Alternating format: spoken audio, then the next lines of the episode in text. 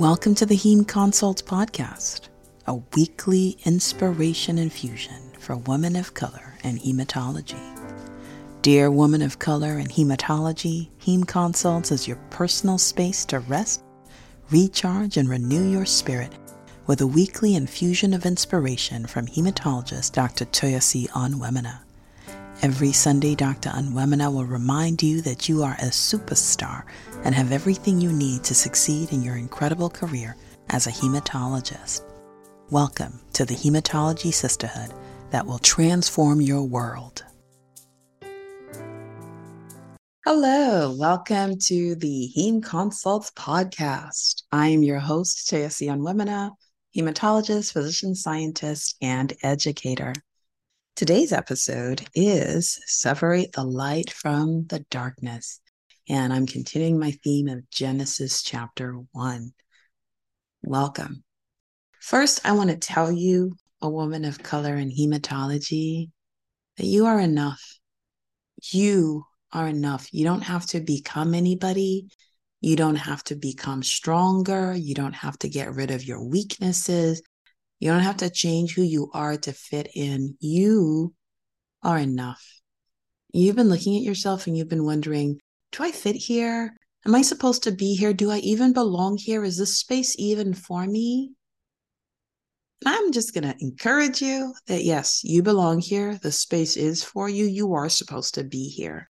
Why do I know that? I know that you're already here. I know that you're already here. And that's the most important thing. You're here right? Sometimes people would ask me, Toyosi, do you feel like you belong? And I'm like, that question is not really useful. I'm here. And because I'm here, I'm supposed to be here. I belong. Whether I feel like I belong or not, I belong here because I already am here. And so I just want to encourage you that you're already here. You're already here. Nothing you can do about it, nothing they can do about it. You're already here. And you know what? Because you're in this space, you belong in this space. Whether you feel like it or they don't feel like it matters not. You're here. And because of that, you belong. And I want to tell you that. And I hope I'm not the first one to tell you that. But just in case no one said it, I'm going to go ahead and be the first to tell you that you're here in hematology because you belong. I'm glad you're here. And I hope you stay and make the difference that you came to make. All right. Thank you for being here. And I'm going to talk about separating the light from the darkness. And the story I want to share is a story that's very near and dear to my heart. And I hope that as I tell it to you, I'm not going to cry. But I might. And if I do, it'll be okay. I probably won't, but maybe I will. We'll see. We'll see what happens. But when I started uh, my work, and you know, as, as hematologists, we have many different spaces in which we work, right? We do clinical work and the different spaces in which that clinical work can manifest. We do um, education and different spaces in which you educate. And then you also do research, and there are different kinds of research that you can do. Well, there was a specific clinical unit that I started working in. It really was the main thing that I did when I first started my faculty job. And when I first started, I was new. And, you know, honestly, I hadn't yet been trained in that space. I had a little bit of training in the space in my fellowship, but not to the extent that I had done a lot of it. So I really was learning on the job. I was a learning leader. And um, there was, eh, you know, it was a general theme, but it was a specific person this thing came from where I would say, okay, this is what we're going to do. And they would say, are you sure? Dr. X doesn't do it that way. Could you call Dr. X and see? When I first started, I thought, okay, I am new. I am learning. Maybe I'm wrong let me check in with Dr. X. And I would check in with Dr. X, and Dr. X would say, Of course, you know the literature. We're doing, we're reading the same books, we're reading the same articles. Go for it. Right. A lot of things in hematology, especially in the space in which I practice, may not necessarily have clear cut, um, clear cut things for exactly how you're supposed to do them, right? Because if they were clear cut, no one would be asking you. We're hematologists because we're in the space where people don't know the answers, right? Anyway, so that was my experience where I would be like, I'm new in this space. Okay, let me double check, let me triple check. And then I would say, Hey, I've double checked, I've triple checked. This is what I want to do. And they'd be like, Oh, okay, Dr. Wamina. and you know, it kind of got better over time, but it still continued. Anytime I said something that either someone wasn't really happy with or they thought, hmm, maybe somebody else would do it differently, they would challenge me. They would say, Hey, You know, you sure you want to do it this way? And I have to say, I was a recovering people pleaser. I just, you know, needed to make everybody happy. And so I, I would say, hey, I, I get it. You, you love the patient, you care about the patient, and you want to make sure to do good for the patient. And I would go back again and I would double check and I would triple check. Well, over the course of my career, I started doing some work. I talked in the last episode about let there be light. I started doing some work that shed light on my my practice in, in, in the clinical space. And I began to push back. I began to say, no, I don't need to check with anybody. This is the way I want it done. Let me know when you've done it that way. and here's the challenge when you start to behave in a way you haven't behaved before, people get upset. They get mad. And in a lot of spaces in life, and particularly in hematology, some people get upset when you don't behave exactly the way they want you to behave, when you don't make yourself small like they want you to be small, when you don't hesitate and double check and make sure that you know what you're saying before you speak. They're worried that you're kind of veering away from the you that they can put in a box. And that's what started to happen to me. When I stopped listening to their pushback and I started saying, no, I'm a physician. I'm licensed in this space. I take responsibility for the actions that I ask you to take. Um, and this is what I want you to do.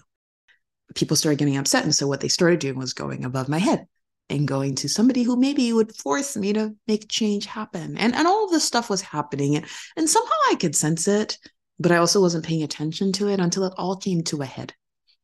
I finally got to a place one day when I got called into the office. I got called into the office. Oh, wow, there's been all these complaints about you. And you did this and you did that. To be honest, some of them made, made me a little bit surprised because I really did think that I was getting along with people in the space. And, you know, it's been my priority for most of my career to get along with people.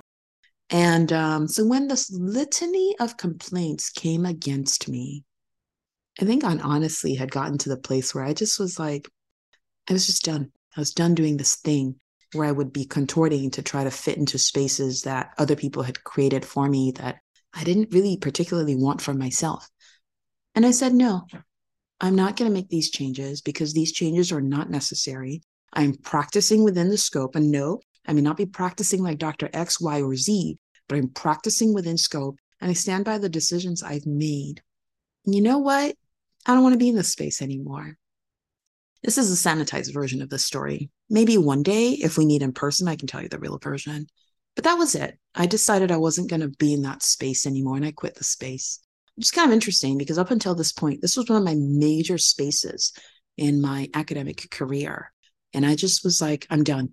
I'm no longer doing this thing where I have to triple and quadruple check myself just to say what I knew I meant to say at the very beginning. And yeah, took a lot of people by surprise. And yeah, they tried to get me back into the space, but I was done. And the reason I was done is because, wow, what a lot of energy I was pouring into this space of trying con- to convince people that that I was good enough, right? I did this for nine years, trying to convince people that I knew what I was saying and I, I meant what I was saying. I, I, I knew I knew that what I said was real. I, I knew that I had the expertise, right? I mean, even if I didn't have it the first year, I had it the second year, maybe the third year, right? I after nine years, I I knew my expertise and I didn't have to justify myself to anyone still learning, right? Because we're always learning. But this was more than that. This was every time people saying, We're not sure. We're not sure. Go check yourself. Go, go. And then, in a sense, trying to pass on their doubts to me. And you know, the time finally came where I just I just divested myself of that space. I said, you know what? There are other spaces I can occupy. Why don't I go to that those other spaces? And I have to tell you that the space I occupy clinically now, people call me when they need my help. And then they thank me at the end. They say, Dr. Onwuemene, your recommendations made a difference in my patient's life. Thank you for being here. Wow, what a difference. What a difference. Well, the three things that I want to bring out, the three lessons that I want to share is that, you know, sometimes you find yourself in a space where people question you and they question who you are. And I want to tell you my lesson number one is that you are enough. You are enough. I am enough. I was enough, right? And all the things that I kept having to do where I needed to go triple check and double check, they weren't necessary. And I wish I'd recognized that up front, but I thought, I thought I would you know, go and do what they asked me and make change happen. And then, and then they would be okay. Right. I thought after years and years of putting in the work of being consistently on target, they would say, oh, well, she's proved herself. But no, every time someone new came into the space, I had to start over. I had to start over. And then sometimes someone with a dominant voice would come into the space, and then everybody would turn around and say, Oh, are we sure she knows what she's doing? And that brings me to lesson number two where people don't accept you, it's not because of you, it's because of them. It's because they're people who will not accept you for whatever reason, their biases, challenges that they're dealing with that you have no idea about. They don't accept you not because of you, but because of them. And so you changing doesn't really make a difference in that space. And you'll know because you've been twisting and turning for a long time, trying to make yourself different so that they can accept you more. And nothing is changing. In fact, whatever change you make, they ask you to go make more changes, right? The bar keeps moving higher and higher. Hey, wow, you did this, but what you really needed to do was that because Dr. X does this. And when you recognize that you continue to be in a space where you have to keep adjusting to be accepted, I want you to pause and think about when it's time to quit that space. Lesson number two. Sometimes we get to a place where we've adjusted and adjusted, and still no change has come of that space. And I think the important lesson for me was that, you know what? It had finally come to a time when it was time to quit that space. And I did that. Lesson number three is the importance of finding the spaces where people affirm you. You know, they already affirm you in those spaces. You know, it's those spaces where you arrive and before you've even said anything, they're like, you haven't spoken, but because of who you are and because of how far you've come, we just know. We just know that what you have to say is good and we accept it. We don't even, we haven't even heard you, but we know that what you have to say is good. And, and here's the thing of, here's why I think that's important for you, women of hematology, women of color in hematology. Number one, you came through medical school. You actually got into this thing called medical school, this crazy process that people take to try to get here, right? And then not only did you get into medical school, you graduated. And then you did residency. you survived the craziness that is residency. And then you went on and you did fellowship training, the second line of craziness, right? To get to this space called a hematology career. And therefore, when you get to a space where people are like, can you prove yourself again? You have to ask why, right? You have all these credentials. Is it that they don't believe in the system that credentialed you? What else is it? And you're looking around, you're like, is it me? Is it me? Okay, what can I change? But it's not you. It's not you. It's that they will never believe you no matter what you do. And the moment you recognize that, it's time to quit the space and look for the spaces where people value you, where people say, hey, Thank you for coming. Thank you for being here. Thank you for your voice. Because your voice is powerful. Your voice is real your voice is precious and your voice has value. And so I think the third most important lesson for me was to find the spaces where people already value me and expand that space for myself. And why was that important? It was important because I was investing a ton of energy into a space where the energy would never really result in much, right? No matter how much effort I put into trying to make people happy or trying to make people accept me, they just weren't going to. I mean, yeah, maybe there would be a little bit of change. They wouldn't question me three times, it would just be two, right? But overall, I was expending a ton of energy in a space, and the energy wasn't really resulting in in anything that benefited me, right? It may satisfy that person in that moment, but then I would need to expand that expend that energy again to impress them again because there would be something else that they were not impressed in, with. And so when I recognized that my energy wasn't wasn't doing much, and I finally left that space and pursued the spaces where my energy actually was being put to good use. Wow, all the things I could start to accomplish, all the places I could actually put my energy towards, right? So instead of putting my energy towards reading three or four articles just to make sure that my recommendation was real, I could just read one article, or you know what, read no article and say, hey, this is my recommendation. Let me know. Let me know how I can help you otherwise, right? I don't know. Like ultimately, like I didn't have to do three times the work in these new spaces that I was showing up in where people actually just needed me to be there because you know what? I have this expertise and I have the ability to learn. I have the ability to grow and and people actually who are working with me have the ability to walk alongside me in this learning journey. In medicine, we're all learning, right? None of us is the expert. But when people say, oh no, you must prove yourself, it's a sign. It's a sign. It's a sign that you're never going to be good enough for them. And you have to decide. And maybe it is worth the energy for you. Maybe you're like, no, no, no, I'm just going to keep putting in this energy because it allows me access to X. And that's okay. I did that for eight, nine years.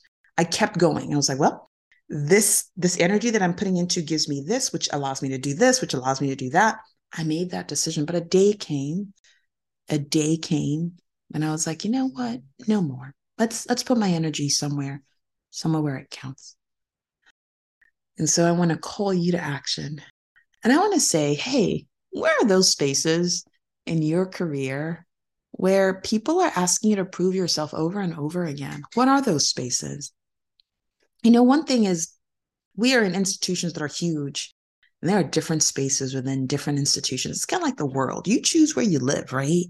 And there may be parts of the world that you're like, yeah, I'm not really impressed with this. Let me move to this piece of the world. It's kind of the same way in hematology.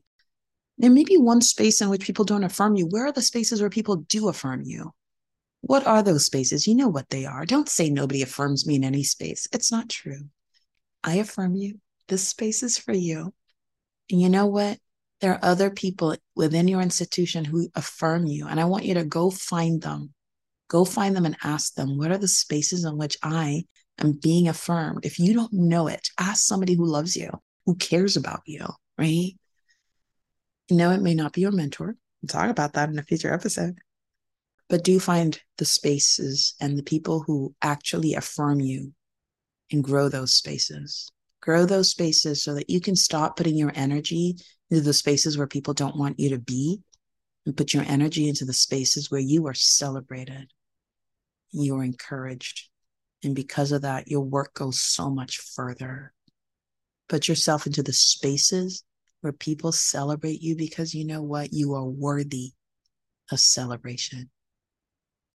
A woman of color in hematology, I just want to encourage you that you are worthy of being celebrated. Can I just say that again? You are worthy of being celebrated. No, you don't look like everybody else. You don't talk like everybody else. You think differently. And that is your strength. Your strength is that you come with a different lens and a different perspective that is disruptive.